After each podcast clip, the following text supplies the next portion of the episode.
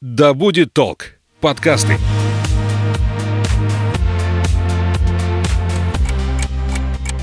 Ты смотри, умный какой. Вот будут у тебя свои дети, я на тебя посмотрю. Потому что я так сказала. Мы такими не были. Ну, мам, не Ты мамкой. что, хочешь жить в свое удовольствие? Мы такими не были. Серия подкастов о подростках и их родителях. Разбираемся, как детям и взрослым понять и принять друг друга. Всем привет! Это подкаст о подростках и их родителях, где я, Александра Михайловская, и руководитель школы для подростков и взрослых «Вверх» Альфия Мячина обсуждаем самый интересный и самый сложный возраст человека – подростковый. Альфия, привет! Привет, Саша. Сегодня тему взяли отношения подростков и их маленьких братьев и сестер. Ох, горяченькая тема. Я так или иначе слышу от знакомых, от друзей. Есть прекрасные картинки в парках, где подростки гуляют со своими маленькими братиками, сестрами. Есть ужасные рассказы, как он меня достал и зачем вы вообще принесли это домой. Зайти, знаешь, чего предлагаю? Насколько вообще подростки коммуникабельны с родными? Насколько они чувствуют эту родовую связь и важность этой связи? Большинство нет. Ну, я так э, обобщаю, скажу, там 9 из 10 подростков в целом ненавидят свою семью в этом возрасте. Ну, если сильно обобщить. И это нормально, это природно обусловлено, то есть примерно так и должно быть. Бывают ситуации, когда неприязнь, война, она происходит немножко на других уровнях. Если подросток эмоционально осознанный, если отношения в семье теплые, если конфликты проживаются и проговариваются в открытую, а не каждый со своей обидой ушел, то тогда, несмотря на конфликтность подросткового возраста, на перестройку, отношения теплыми сохраняются. Но это скорее исключение. А большинство подростков не любит родственников ближайших, далеких, всяких. Ну, представь вот сейчас подростка, который пришел там на день рождения полутети трехюродной там деверя. Это вообще нонсенс, что он туда пришел. А если пришел, он будет сидеть завесившись там волосами, с лицом явно показывающим, что вы не моего круга люди. А с младшими там еще добавляется вопрос ответственности и вынужденности, соответственно, еще больше нервика у подростка по этому поводу рождается. Не любят. Ну, любят вот они свою обособленность, любят Да. они вот эту вот закрытость. И, казалось бы, маленький ребенок родился, ну и отстали от него, заняты маленьким ребенком. Ну хорошо же, почему у них ревность-то возникает? Он может делать вид, что вы мне не нужны. А, 11 лет уже большинство детей, особенно девчонок, это уже подростки, а не младшие школьники и дети. И несмотря на то, что выглядит он таким, что мне никто не нужен, я без тебя справлюсь, не надо мне твои поцелуйчики и все такое, внутри он очень сильно привязан. Он остается тем же самым ребенком, который зависит от защиты и заботы родителя. И когда этого становится меньше, даже если он этого не брал, всячески отказывался. да, протестовал, то эта нехватка ощущается. Это же ресурс, а за ресурс мы привыкли бороться. Что делают они тогда? Мстят, например, либо какими-то хитрыми способами выкрадывают это внимание. То есть подросток при возникновении вот этой ревности, конкуренции может, а, ну, что-то такое отчебучить, чтобы внимание все-таки на свою сторону переключить. То есть иногда вот разные эксперименты, да, с чем-то противозаконным, противоморальным, они могут быть связаны не с его внутренним интересом, а за желанием привлечь внимание, чтобы там вся семья, все взрослые им занимались, его там песочили, отложили младшую сволочь вот эту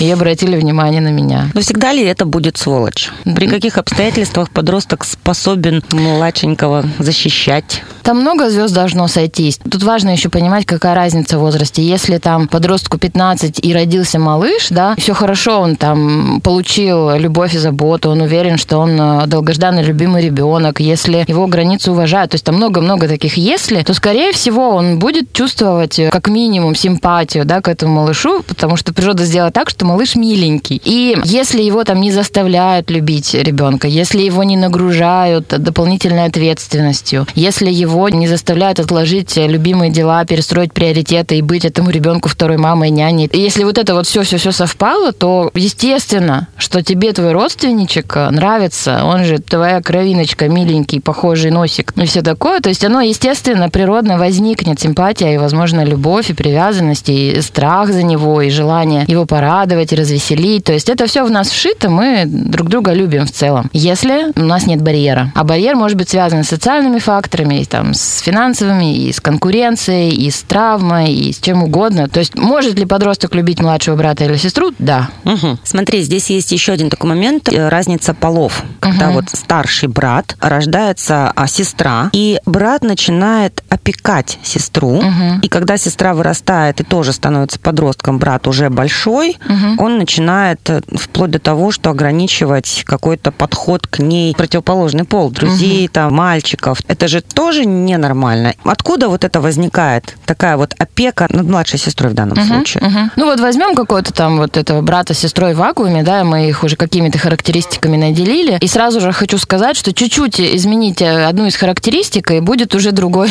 диагноз, условно говоря. То есть вот здесь, в этой ситуации, которую ты описала, мне кажется, что подросток вот этот, он э, немножко перепутал внутри себя роли. И для старших детей это свойственно. Когда у нас в паре родитель и ребенок, то там естественные вертикальные отношения. То есть один главнее, другой э, подчиненный. И это, ну, так и должно быть. Ребенок не может о себе позаботиться, ему нужен кто-то главный. А в отношениях сиблингов отношения, они горизонтальные, мы равны. Мы оба дети. В отношениях старшего брата и младшего брата или там сестры, там смесь. С одной стороны, мы оба дети, у нас есть старшие родители, и это горизонтальные отношения. С другой стороны, они вертикальные, потому что если разница особенно большая, то младший слушается старшего. Это сильно еще зависит от ценности семьи. Бывают семьи, где не важен возраст, вы все наши дети, все получите по шапке, все там одинаково вас любим. А есть семьи, где ценностно устроено, что старшие более ответственные, они прямо отвечают головой там за сохранность младшего, за то, чтобы он поел, за то, чтобы он не встречался с какими-то хулиганами, плохими парнями и так далее. И вот существует много рисков залипания в одной из ролей. И вот в твоей ситуации вот этот парень, который уже не дает девчонке, да, подростку крутить э, романы с кем-то из двора, он как будто бы уже стал э, на отцовское место, где он определяет поведение, где он может что-то разрешать и запрещать. И это может быть нормальным, это может быть нормальным. Ну, это же и защита своего рода. да, но мы не знаем там реалий. Может быть, у него такая, знаешь, собственническая позиция, когда он во всех парнях видит козлов. То есть не разбираясь, типа, нет,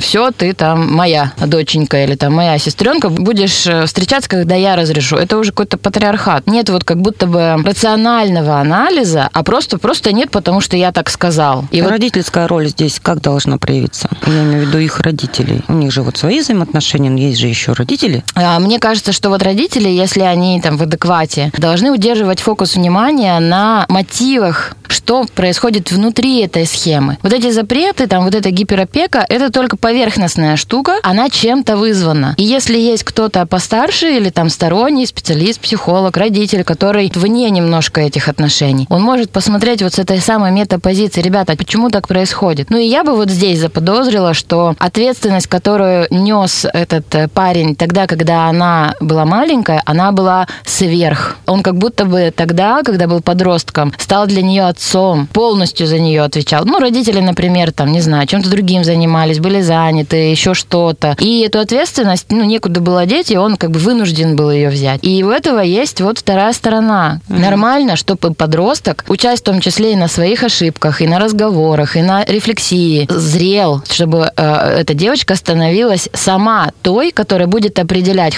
хорошего парня от плохого, нормальную ситуацию от деструктивной, чтобы подросток стал самостоятельным и не нуждался в охраннике рядом. А он как будто бы и не передает, он говорит, ты всегда будешь мелкая и глупая, а я рядом с тобой всегда буду ответственный и амбал, короче, рядом, который ходит и определяет, хорошо ты живешь или нет. И тут есть риск, что он зачем-то отвечает за чужую жизнь и, возможно, теряет, да, ресурсы на свою, там, на свою семью и так далее. А для нее риск, что она останется младшей сестрой, у которой есть братан, который знает ответы на все вопросы, который разрешает или запрещает. И у нее как бы не формируется вот это это ее взрослая часть, ее внутренний менеджер, который в дальнейшем уже сам должен определять. Она как бы не повзрослеет в итоге. Такое же у старшей сестры и младшего брата может быть? Это Или еще хуже. немножко другая, другое. Но там получается роль материнская. Ну, там может быть и отцовская, всякое бывает в разных семьях. То есть старшая сестра может роль отца взять на Да. себя за Впол- брата. Да, вполне. Особенно если пап в семье не было, то старшие дети рискуют как раз нацепить на себя или родители нацепляют на них, точнее так будет сказать, роль своего партнера, а не ребенка. И тоже того человека, который должен быть в вертикальной связи, он становится равным. И вот старшие дети часто оказываются в такой ситуации, и э, гиперответственность дальнейшей потом в их жизни очень вероятный исход. Старшие дети, как правило, становятся м, главными бухгалтерами, руководителями, староста, все такое, потому что они с детства привыкли за себя и за того парня. И получается, что они, ну, теряют вот эту позицию, когда я ребенок, и обо мне заботится, я могу попросить помощи, я тоже слабая, тоже нуждаюсь в другом человеке. Они это у себя внутри вынужденно отрубают, и они только должны всем. Вот, кстати, я сейчас подумала о том, что когда рождается маленький ребенок, это же, как ты сказала, мило, это пусечка такая, щечечки, ножички, ручечки, и в противовес подросток, который ужасен. Ну, который уже ну, слушай, ты знаешь, ведет себя можно- безобразно, да? Смотри, родители что делают? А родители забывают на самом деле, что подросток тоже ребенок. Ну, не точно. все, ни в коем случае, но просто на этом контрасте, если мы говорим о разнице в возрасте, вот Саш, даже в разнице в возрасте год или три то же самое делает с родителями. Потому что рождается вот эта пусечка, как ты говоришь, а я хотела сказать, что на нее тоже можно по-разному посмотреть. Эта пусечка рыгает, какает, храпит, там орет и так Ну, далее. если этим занимается твой старший ребенок. Очень удобно. А ты просто приходишь играть. Шучу, конечно. Я так бывает. А, любая разница в возрасте покажет нам, что один ребенок более способный, а другой нет. Этот уже кушает ложкой сам, а этому надо пихать, и он весь облитый этой кашей. Ну, создается вот эта э, несправедливая ситуация, что раз ты умеешь больше что-то делать, значит, ты уже самостоятельный. Родители маленьких детей, младенцев, мама младенца задолбанная. Она очень рада, когда кто-то что-то может делать сам. Сразу же как бы резко бросает этого ребенка, смотря на него теперь другими глазами. Для ребенка это сильный стресс. То ему там в чем-то помогали, опекали, смотрели там на него с тревогой, с любовью. То есть у него было много внимания, у него был некоторый статус. И тут резко все перестает быть. И младенцы же требуют огромное количество внимания, времени, ресурсов. И ребенок остается один на один, чувствует себя брошенным. Если мы говорим сейчас про подростка, они как комментируют? Ну, типа, на меня забили, меня даже не спрашивают, хочу ли я есть. Все, пофигу Но на они уроки. преувеличивают это? Или это вот такая особенность восприятия именно этого возраста?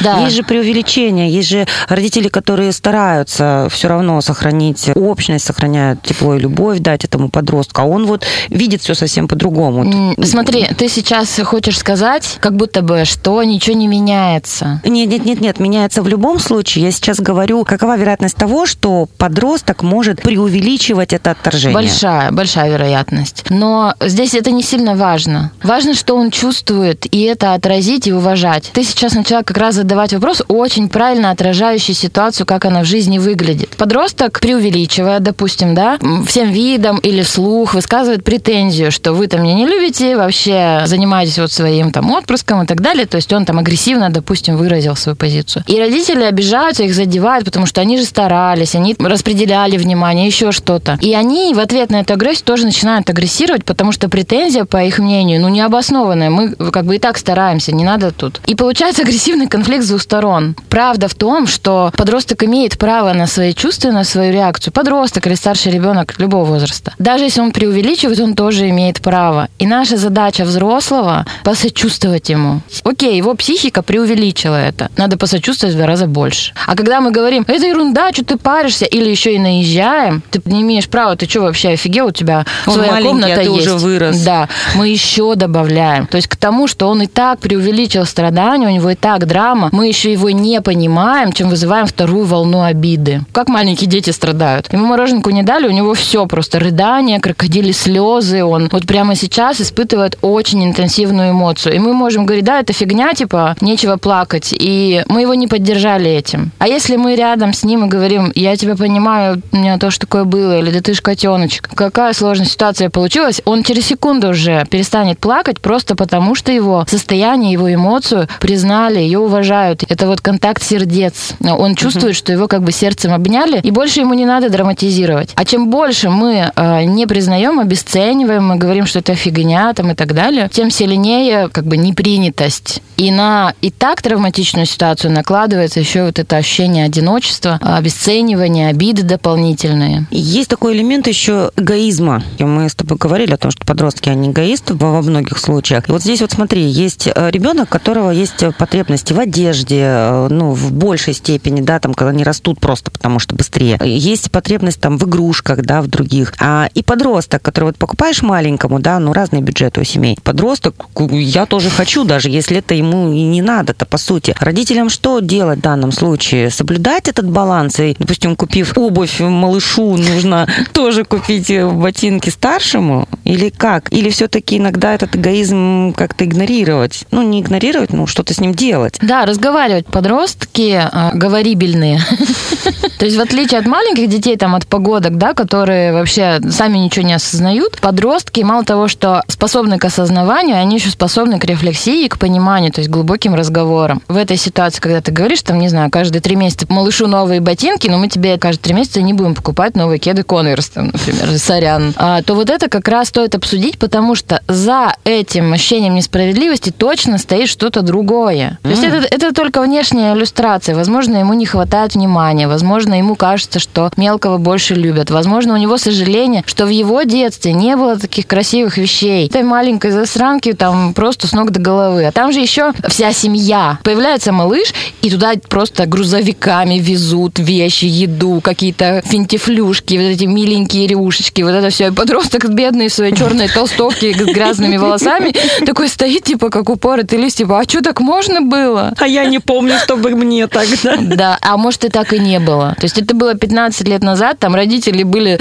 с бешеными глазами, потому что они никогда не были родителями, там был другой вайп вообще у семьи. И вот это, на вот этом контрасте у него возникает ощущение несправедливости, обиды, и поэтому он говорит, давайте мне каждые три месяца кроссовки. И вот здесь э, мудрый родитель вопросами более глубокими, скорее всего, и сам, и подростку поможет выйти на настоящую претензию. Mm-hmm. И что да, я там тебя понимаю, потому что там в моем детстве вообще ничего подобного не было. Я сам тоже завидую там этой малявочке, потому что столько любви там и столько ресурсов там в моем детстве не было, и в твоем тоже. И жаль, что так с нами было. Когда подросток там, ну вот при помощи взрослого это осознает, ему сильно легче становится, ему уже не нужны 25-е кроссовки, угу. он уже получил это одобрение. А может быть, там действительно этот эгоцентрист такой раз и, и нашел скользкую дорожечку такую удобную, как манипулировать бюджетом семьи.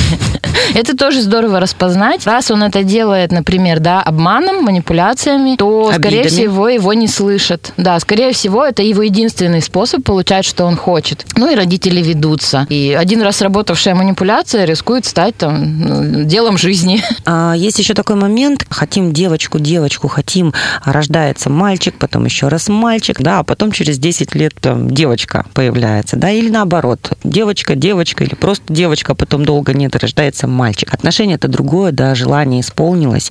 Влияние отношения к идентичности именно половой. Здесь же, получается, родителям не задавить своих эмоций. Родители, может, и сами там неловко себя ощущают. Ну, девочку хотели, ну, мальчика хотели, да, там, ну, ну, ну, правда. Или не хотели никого. Так же бывает очень часто. Упс. Да, упс, забыли. Как здесь получается найти вот этот баланс, баланс в отношениях? Э, вот здесь важно нам всем услышать, а, что родители тоже люди. Обычные родители – это тот же самый травматик, невротик или психотик, который э, тоже с чем-то не справляется, который каких-то эмоций не чувствует, где-то заблокирован, нересурсный и так далее. Вот здесь важно, чтобы родитель хотя бы немножечко себя принимал. И да, бывает у родителя разные отношения отношение к разным детям. Первый получился там залетный, например, а второй долгожданный, которого там три года хотели, и когда он появился, там, ну, невозможно не радоваться и не светиться от счастья. Ну да, там ребенок сложный, например, трудный, он болел или плохо спал, или тяжело родился, или доставил кучу неудобств, или из-за этого случился развод, или еще что-то. И родитель может э, заставить себя быть бесконечно, вот, я не знаю, единорогом, который только любовь и счастье транслирует. И нормально, если родитель не в ресурсе, не любит, нормально даже, что если он не любит ребенка. Но вот это общественное ожидание, оно рождает дополнительное напряжение. Я должен быть каким-то. И вот это гораздо хуже, чем, э, ну, допустим, негативные эмоции, которые он испытывает. Прокомментировать? хуже негативных эмоций? Я думаю, что да. Честное проживание эмоций, согласие родителям с тем, что он на самом деле чувствует, прямее и честнее по отношению к ребенку, чем скрывание любого вида. Ребенок, находящийся во фрустрации, сейчас объясню этот процесс, испытывает гораздо более сложное состояние, чем, например, обида или злость на злого родителя. Когда родитель не чувствует любви, но при этом старается выглядеть любящим, ребенок это чувствует, а чем младше, тем сильнее. Когда не соответствует картинка и внутреннее ощущение, нам гораздо хуже. Орущий злой родитель лучше, чем а, делающий вид для ну, психики вот они ребенка. э, часто. Да? Они до- доведут тебя, чтобы ты показал свое истинное лицо. Я знал. А, Вот это вот разрешение себе а, Не любить, например. не любить, да, оно лишает возможности роста. М-м. То есть я вот себе разрешаю не любить, ну и ладно, ну М-м. изобилие. А если родители, которые это дискомфорт доставляют, я вот не люблю, я пойду и буду работать над собой. М-м. А есть, которые... Оно одновременно там существует. Это, кстати, знаешь такую тему, что я просто старшая сестра, я, со- А, я сама младшая. стар- Вот. Вот поэтому мы враги. Ну и сейчас как специалист я знаю вот этот прикол. Родители очень хотят, ну нормально это обосновано, чтобы дети друг друга любили, чтобы они друг о друге заботились, чтобы у них была хорошая привязанность, чтобы они были друг для друга родные. Там, чтобы вот когда нас не станет, вы были друг у друга, Да-да-да, и кстати, дома, часто. чтобы был мир, ну вот это все. Но прикол в том, что заставить любить нельзя. Нельзя сказать, я должен любить этого человека. Ну, я здесь скажу, давай испытай там влечение к кому-то. Ну, что, тебе сложно, что ли? Ну, давай. Ты говоришь, а как, ну, типа, что мне где напрячь? Это или есть, или этого нет. И с эмоциями также. Парадокс, когда ты разрешаешь себе те чувства, которые у тебя на самом деле есть к человеку, ты как бы это напряжение расслабляешь, позволяешь себе быть, и на этом месте с очень большой вероятностью возникнет симпатия и любовь. А когда ты говоришь, я не люблю, но не хочу этого признавать, я там обижаюсь на него или еще что-то испытываю, но так нельзя, так стыдно, я должен, то вот это напряжение, оно не дает появиться искренней симпатии. Ты не можешь выключить первую, третью и пятую эмоцию. Не можешь. Мы хотели бы мы головастики современные, да, мы хотели бы рационально управлять эмоциональной сферой, но это не так. Если мы закрываем эмоции, мы закрываем их все, все 10 там, или все 300, а не выборочно каждую вторую. Ну и тогда, когда родители видят отсутствие этой привязанности, отсутствие этой любви у своих детей друг к другу, просто нужно согласиться с этим, Да. а не пытаться там их соединить каким-то образом. Можно пытаться, но они вот последовательно идут. Признание того, что происходит на самом деле, должно быть первым пунктом. Про тебя, про другого человека, про нашу семью. И только после того, как мы это узаконили, парадокс, да, оно и так есть. А мы такие, разрешаю тебе быть. Знаешь, такое упражнение есть мое любимое. Календарь, стой на столе. Саша, сиди на стуле, потому что я так сказала. Давай, задавай мне, смейся. Классно, классно.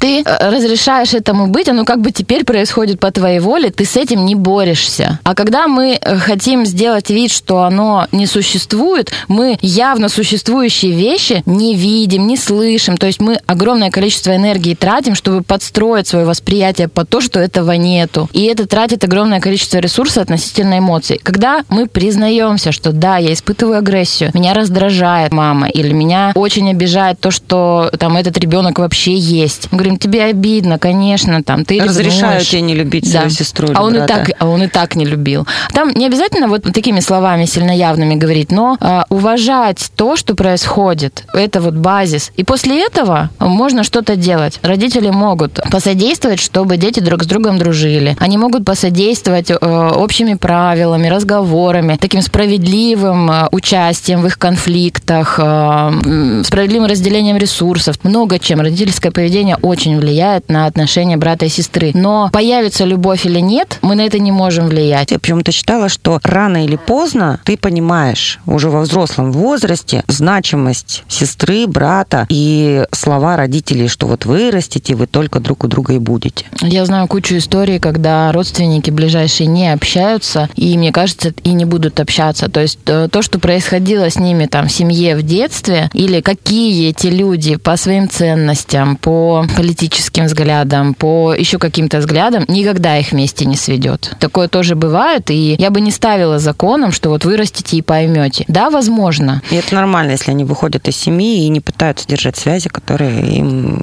даром не нужны. Да, это нормально. Если это его свободный, естественный выбор, ну да, мы вправе выбирать, с кем общаться, в том числе и родственников. Есть тоже, Саша, такая скользкая дорожка, это ценностный момент. Бывает, э, человек находится в такой системе ценностей, когда семья – это то, что ты должен. Ну, бывают диаспоры, бывают э, разные национальности, бывают разные культурные, религиозные традиции, где сложно сейчас рассуждать. Я, видишь, со своей либеральной позиции рассуждаю, но не хочу ставить ее на первое место. То есть, если для человека в его ценностях нормально не общаться с родственниками, окей, он имеет на это право. Если для него долженствование, да, привязанность обязательно, и он это делает даже не всегда хотя, то это тоже нормально. Он уже взрослый, и то, как он поступает, на нем ответственность вся лежит. То есть конфликты братьев и сестер Драки. с такой разницей. Ну, извини меня, лоб в 15 лет, да, и пятилетний ребенок. Это же большая разница, Мгм. ну, вступать в конфликт. Но конфликты происходят. Откуда? Здесь-то должны уже понимать, что, ну, силы-то не равны. Ты А сейчас как пока- младшая сестра говоришь, да? Да. А у меня- ржешь, да? а у меня такая бычка включается, типа, кому? Ну что, если мне 15 лет, эта мелочь может мое забирать? Э, Дело в конкуренции. Ресурсы, которые раньше были одного человека, они теперь становятся на двоих там или на троих, упаси Господь. А, кстати, в многодет- в многодетных семьях э, там по-другому все. Они как-то... Следующие и младшие, они как-то уже рождаются в дефиците, и для них это норм. Вот, а для старших, конечно, очень тяжело. Ресурсы это и территории, и деньги, внимание родителей, там, свободное время, еда вкусная, много-много всего. И теперь это надо делить. Плюс э, маленькие дети, они же, ну, не сильно считаются, у них там в голове еще не все созрело, и они что хотят, вообще то и делают. Отрывают волосы, залазят, э, рвут твои тетради, грызут твою ногу, там еще что-нибудь делают. Дневники читают. Да, и это раздражает нормально. То есть на границе подростка нах- приходит нападение, и кто бы это ни делал, это нормально, что это бесит. Сами пусть разбираются, или здесь взрослый необходим? Если они сами не могут разобраться, то взрослый здорово, с классным рефери будет, да, таким Что значит модератором. не могут? Может, им там неделю надо разбираться. Я бы как взрослый рядом, да, какой-то вот такой модератор, смотрела на риски. Ну, то есть, когда они вот сами разбираются, это, скорее всего, по моему мнению, выйдет к свету, или это вот большее закапывание. И если мы идем в темную сторону, да, когда они там уже, не знаю, абьюзят друг друга, или старший младшего, или наоборот, то есть они не идут в сторону паритета договоренностей, а они идут в сторону войны, тогда бы я вмешалась. А если они там, ну окей, это какие-то естественные конфликты, они с уважением, более-менее конструктивно, никто кого не убивает и не э, унижает, не оскорбляет сильно, болезненно, то я бы, наверное, и не вмешивалась. Но подростку было бы очень классно на этом примере разбирать вопросы отношений, границ, вопросы уважения границ другого, не только своих. То есть это отличный материал для того, чтобы вести ценностные, рефлексивные, глубокие разговоры. И если кто-то из родителей, ну вот способен на это, умеет это делать непредвзято, то это прямо классный подарок для подростка, чтобы побольше разговаривать. Потому что в подростковом возрасте вот эти осознавания, ценностные выводы, они происходят в результате формулирования. А поговорить им не с кем и не о чем с родителями о чем. А тут живой, пожалуйста, э, конфликт, который можно разобрать, и подросток будет в этом участвовать, потому что у него горячие эмоции, у него несправедливость, у него там еще что-то. Только единственное, что разговоры на такие темы не должны быть в виде нотации. Ну, вот как ты начала. Ну, он же лоб 15-летний. Вот и что он с этим пить? Ты что, маленький, что ли? О, уже усы отрастил, а мозг не отрастил. И начинается, и разговоры, начинающиеся с таких фраз, ну, как бы они обречены на провал. А за спиной стоит этот маленький Да, и такой, э, ручонками своими потирает. Поэтому разговоры такого типа, они в виде вопросов. Типа, что произошло, на твой взгляд? Давай, мне хочется узнать твою позицию. И тут начнется, да, он вывалит эмоции, ра- расслабится, и дальше уже будет с кем говорить. Родители часто делают эту ошибку, оценку по возрасту. Он же еще маленький, он же еще маленький, а там же маленький-то уже растет, но вот это вот остается как-то с самого начала, что это еще маленький, не трогайте, не обижайте. Вот благодаря этому, из-за этого, маленькие дети часто не хотят взрослеть. Они настолько кайфуют от того, сколько привилегий им дает вот эта маленькость, младшесть, что они часто остаются вот на таких ролях. Не хотят больше ответственность брать, еще что-то, потому что им все с рук сходило, потому что они маленькие, им самый вкусный кусочек, э, его постоянно от всех ограждали, это был классный аргумент, и это, ну, на мой взгляд, негативно для взросления потом этого младшего Я ребенка. таких 50-летних видела. Там должна быть э, логичность. Он маленький, он еще не понимает того, что ты говоришь, поэтому мы, э, не знаю, там вот этого не делаем. А он же маленький, поэтому ему все можно. Это несправедливо. То есть И подростки подростки- это будут ощущать острее. Подростки остро, они просто взрываются от любого намека на несправедливость. И потом все, дома никого нет, у него уже глаза кровью залиты, планка упала, он уже во все оружие, и он тебе подушкой. не доверяет. Поэтому вот этот аргумент, он же маленький, или там ты большой, ты должен, это тоже красная тряпка. А если сесть и поговорить, ну смотри, ты хочешь, чтобы он там понимал, что это твой личный дневник, но он еще не способен у- даже понимать границы. Да, он, ну, у него абстрактного мышления нет. И логичнее тебе убирать что-то на верхнюю полку, потому что, ну, вот он еще не смышленый. Тут еще знаешь, какой момент? Когда мы наделяем э, ответственностью старшего, здорово бы компенсировать это правами. Ты большой, и поэтому ты там отвечаешь за то, чтобы вы покушали горячую еду в обед, но у тебя есть возможность там до 9 гулять или ходить одному куда-то, или у тебя денег больше, или еще что-то. Чтобы вот этот статус взрослого и ответственного не был только в тягость. Потому что потом вырастают люди, которые при слове ответственность хотят там забиться в угол, убежать, ничего не брать, потому что они переели, а свободы не давали. Поэтому с ростом э, обязанностей должны расти и права. И тогда у нас будет желание становиться взрослее. И у младших тоже. То есть они видят, ага, он взрослый, и он там круто бегает, у него там больше денег, у него оде- он сам может выбирать себе одежду, например. Он сам гуляет. Я тоже хочу быть взрослым. А иначе младшему нафига быть взрослым? Для маленького сплошные профиты. Что мне очень понравилось, в смысле, я никогда не думала в эту сторону. Смотри, а если родители, а, которые хотят через деятельность вот эту общность привить, но подростки бунтуют и говорят, не, мы не пойдем с вами гулять. Они говорят, ну пойдем прогуляемся, ну часик около дома, там, все вместе. Ну, это же нормальная практика, это же укрепляет в какой-то степени, даже если ты там молчишь, с тобой не будем мы там разговаривать об учебе и прочее, просто пойдем погуляем, покатаемся на великах там или подышим свежим воздухом, но все вместе. И подросток, кто говорит, а, не буду. Ну, это часто, это просто... Даже не каждая вторая, каждая семья, что подросток не хочет там проводить время, хочет посидеть в гаджете с друзьями самому и так не в далее. гаджете, он, например, не хочет с этой малышней идти гулять. Я бы здесь э, разделила семейные ивенты на те, в которых мы все принимаем участие, потому что это традиция, и да, там ты не всегда с радостью, но идешь, и на те, в которых ты можешь отказываться. Если То ваши... так в ультимативной форме говорить, вот это вот не пререкается, здесь мы идем к бабушке, поздравляем ее с днем рождения, и каждое воскресенье мы идем на час гулять, а вот здесь ты можешь отказаться. Ультимативное вот меня режет. Да, но по факту это нет. Смысл в этой прогулке, если он весь час просто терпел и ненавидел вас всех. Понимаешь? Вот какой смысл? Это не продвинет вас, это еще больше отдалит. Поэтому здесь индивидуально надо смотреть. Одному из подростков э, надо пойти навстречу и сказать, ну давай через раз. И он уже оценит вот это твое послабление, и вот в этот через раз будет ходить ну, с благодарностью к тебе, и, возможно, действительно та цель, которую ты хотела достичь этой прогулкой, достигнется. Но если ты закрутила гайки в подростка, ну да, он подчинится, потому что ты его хозяин, но ты не достигнешь цели. Цель-то твоя про сближение, про то, чтобы побыть вместе, чему-то научиться, поговорить. Он не будет этого делать. Он закроет рот, э, набычится и будет час э, ненавидеть вас. Поэтому здесь обязательно через разговор или через компромисс. Все, что звучит как ультиматум, принуждение, насилие, заставили, обязанность, ты должен, это все будет встречено либо бунтом, либо деланием вида. Тебе будет казаться, что вот мы всей семьей гуляем, а в этот момент он строчит там, мои сволочи там заставили меня идти на школьный двор. И такой улыбается говорит, да, да, конечно, мне все нравится, вы моя любимая семья. Или в страхе будет. Скажи, с чего начать родителям, которые видят проблему, которые сейчас послушали подкаст, увидели, где они неправы, как можно там изменить. Вот с чего начать? Вот существует уже проблема. Есть подросток, есть маленький брат-сестра, есть проблема их взаимоотношения, а, которая влияет на всю атмосферу в семье. И сейчас вот родитель это понял. С чего начать улучшать эту ситуацию? Первое, со снимания себя чувства вины и э, гиперответственности за то, что до такого дошло. Часто осознавание, что у нас есть проблема, вызывает автоматическое самообвинение, что я плохой. Вот это самый отвратительный помощник в этом вопросе. Вы будете виноваты, а потом агрессивный.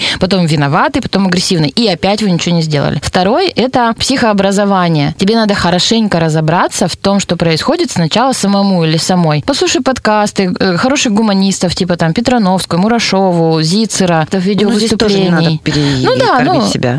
основную схему понять, начать э, понимать, что происходит в семье. Следующий момент – это переговоры. Задавание вопросов, такой сбор информации теперь уже на чистую. Не то, как ты это воспринимал раньше, а то, как на самом деле обстоят дела. Понаблюдать, пофиксировать, позадавать вопросы, посмотреть, что происходит. Ну, что они общаются, но тебе кажется, что мало, да. а им достаточно. Да. Благодаря тому, что ты собираешь обратную связь со всех участников, ты как бы уже готовишь почву для того, чтобы начать изменения. Они уже все почувствовали и внимание к себе, и уважение к своим. Ты искренне спрашивал, как тебе. А как вот тебе было? Я вообще тебя не спрашивала, там, сыночек, но там родилась сестренка, и, наверное, твоя жизнь изменилась. Ты помнишь это время? Такой вопрос, он расширяющий. И ребенок такой, господи, я кому-то нужен, и вообще моя боль кому-то нужна, и он все выложит, и не будет вот этих застарелых э, всяких воспоминаний, с которыми я один на один. И следующий этап – это изменение. Когда мы э, по моей инициативе, как родителя, либо я собираю инициативы других, мы уже вводим какие-то новые правила, какие-то стандарты, традиции, что-то еще. Творчество. Что, ну да, такая креативная менеджерская деятельность по изменениям. И следующее – это контроль этого. Мы спрашиваем, кому как, смотрим,